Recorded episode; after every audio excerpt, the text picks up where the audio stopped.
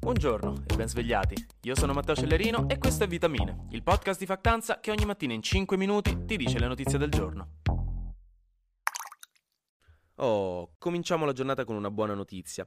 La Federazione Italiana Giuoco del Calcio, si pronuncia così giuro, ha detto ufficialmente che dal 1 luglio il calcio femminile diventerà uno sport professionista, quindi con delle norme di legge specifiche, contratti veri e un maggiore grado di tutele.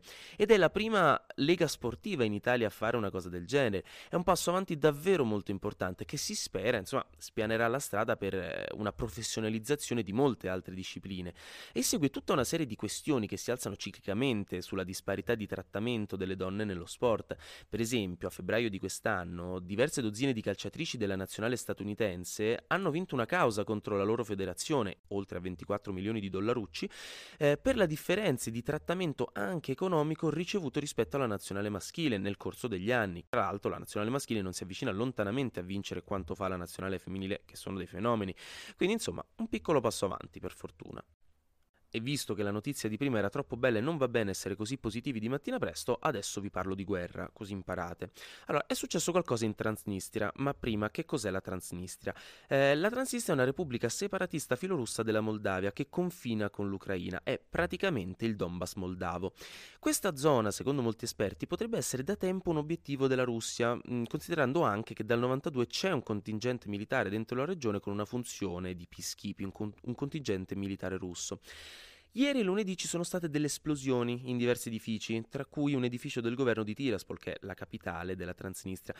Secondo le autorità locali sarebbero attacchi terroristici, mentre però secondo l'Ucraina e la Moldavia potrebbero essere degli attacchi dei russi, che vorrebbero destabilizzare la regione causando un pretesto per intervenire militarmente, anche perché Tiraspol è appena un centinaio di chilometri da Odessa, la città ucraina che fino a poco fa era sotto assedio russo. Mentre spostandoci in Russia adesso, visto che il governo britannico ha detto che considera legittimo l'uso delle loro armi per attaccare obiettivi in territorio russo da parte degli ucraini, allora la Russia ha detto potrebbe ritenere legittimo farlo a sua volta con i paesi NATO. Diciamo una minaccia da campetto dell'oratorio, ma decisamente preoccupante. Tre flash news per voi. Kamala Harris, la vicepresidentessa degli Stati Uniti, ha il Covid, ma Joe Biden non correrebbe rischi perché non si sono visti negli ultimi giorni. Questo ha fatto sollevare qualche sopracciglio, qualche polemichetta, perché suona un po' strano che presidente e vicepresidentessa siano a posto con il Covid, cioè che non si siano visti da un po'. E questo fondamentalmente rinfocola un po' le critiche secondo cui Kamala Harris nel, nei mesi si sia rivelata non adeguata all'incarico e che sia stata un po' messa da parte dal presidente. In Giappone un uomo, Akihiko Kondo, ha sposato usato un ologramma mm, di una ragazza fumettosa, insomma, ed è una cosa che a quanto dicono si sta diffondendo sempre di più in Giappone, ovviamente non è chissà quale moda, però, e non essendo interessato a relazioni con persone reali, quest'uomo ha definito una nuova sessualità, si definisce fictosessuale, quindi da fiction, finzione. L'unica cosa che posso dire è che deve stare attento in luna di miele, non vorrei che si prendesse dei virus. Scusate. In Cina, invece, dopo Shanghai, anche Pechino adesso sta rischiando un lockdown a causa dei casi Covid, a causa dei casi. La popolazione verrà tamponata a tappeto e si è iniziato già ad assaltare i supermercati per fare scorte nell'eventualità di una quarantena. Infine è venuta a mancare la donna più anziana del mondo, la giapponese Kane Tasaka, a 119 anni. Ad arrivarci.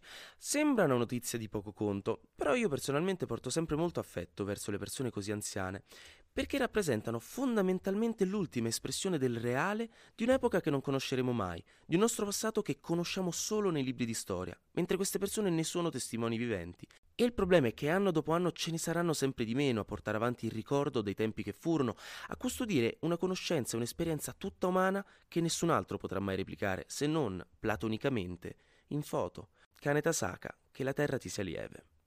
Anche oggi grazie mille per aver ascoltato Vitamine, il podcast di Factanza che vi spiega il mondo in 5 minuti. Io sono Matteo Cellerino e tanto noi ci sentiamo domani perché domani sarà successo di sicuro qualcosa di nuovo, quindi io avrò di nuovo qualcosa da dire.